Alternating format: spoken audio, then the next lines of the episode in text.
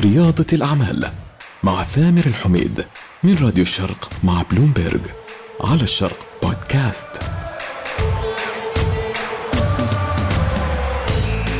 كأس الملك سلمان للأندية العربية بمجموع جوائز مالية تصل إلى عشرة ملايين دولار. تاريخيا كأس العرب للأندية الأبطال هي مسابقة كرة قدم إقليمية سنوية ينظمها الاتحاد العربي لكرة القدم وتتنافس عليها أندية النخبة من الوطن العربي موزعة على أندية منطقة آسيا من الدول العربية وأندية منطقة أفريقيا. يتنافس على البطولة 38 فريق تحديدا 19 من الاتحاد الآسيوي لكرة القدم و19 نادي من الاتحاد الأفريقي لكرة القدم. تأسست البطولة عام 1981 مسمياتها تختلف من البطولة العربية للأندية أبطال الكؤوس كأس السوبر العربي. كانت هذه المسميات مستمرة طوال التسعينات. وأوائل العقد الأول من القرن الحالي حتى اندمجت البطولة العربية للأندية الفائزة بالكؤوس كأس السوبر العربي مع كأس الأبطال عام 2002 أول بطل للبطولة هو نادي الشرطة العراقي اللي تغلب على النجم اللبناني في نهائي نسخة 1982 حققت الأندية السعودية أكبر عدد من الألقاب العربية حيث حققت ثماني ألقاب. الترجي الرياضي التونسي والرشيد العراقي هم أصحاب الرقم القياسي في عدد مرات التتويج ببطولات كأس الأندية العربية برصيد ثلاثة ألقاب لكل منهما. الترجي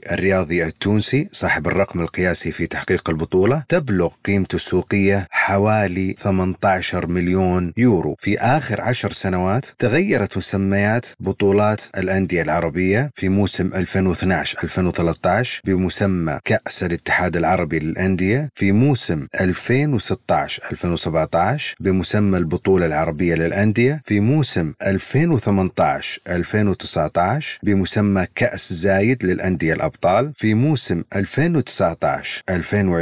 تغير مسماها إلى كأس محمد السادس للأندية الأبطال. والآن في موسم 23 كأس الملك سلمان للأندية الأبطال. نظام كأس الملك سلمان يشارك 37 نادي من مختلف الدول العربية. وانطلقت التصفيات من خلال إقامة الدور التمهيدي واللي يشارك فيه أبطال الدوري لموسم 21-22 لكل من دول جيبوتي وجزر القمر والصومال واليمن. وتتنافس الأندية الأربعة فيما بينها بنظام خروج المغلوب عشان يتأهل منها نادي واحد إلى الدور الأول اللي تدخل فيه الأندية اللي تم اختيارها للمشاركة في البطولة من طرف اتحادات دولها. يعني الاتحادات المحلية هي اللي اختارت هذه الأندية. شرط أن يكون النادي محتل أحد المراكز الأربعة الأولى في موسم 21-22 في دولته. يضاف إلى هذا العدد خمسة أندية يتم اختيارها من الاتحاد العربي لكرة القدم. الأندية المشاركة في الدور الأول عددها 24 نادي يلعبون بنظام خروج المغلوب ذهابا وإيابا ويتأهل منهم 12 نادي إلى الدور الثاني بشرط أنه ما يلتقي ناديين من دولة واحدة في نفس الدور ويتأهل ستة أندية إلى الدور النهائي من أصل 12 نادي. وبعد انتهاء التصفيات هذه تقام النهائيات على شكل دورة مجمعة في المملكة العربية السعودية يشارك فيها 16 نادي ستة أندية تأهلت عبر التصفيات ويضاف إليها أربع أندية تتأهل بشكل مباشر. هذه من اختيار الاتحاد العربي لكرة القدم. بالإضافة إلى ستة أندية تتأهل مباشرة من الدوريات الستة الأفضل ترتيبا في تصنيف الفيفا لشهر ديسمبر 2022 في الدور الأساسي من كأس الملك سلمان يتم تقسيم الأندية 16 على أربع مجموعات. يتأهل أول وثاني كل مجموعة إلى الدور ربع النهائي وتقام الأدوار ربع النهائي ونصف النهائي. والنهائي بنظام خروج المغلوب. مجموعات كأس الملك سلمان 2023 المجموعة الأولى الترجي التونسي الاتحاد السعودي الصفاقسي التونسي الشرطة العراقي. المجموعة الثانية السد القطري الوداد المغربي أهلي طرابلس الهلال السعودي. المجموعة الثالثة الزمالك المصري الاتحاد المنستيري النصر السعودي الشباب السعودي. المجموعة الرابعة شباب بلوزداد الرجاء الكويت الوحدة الإماراتي.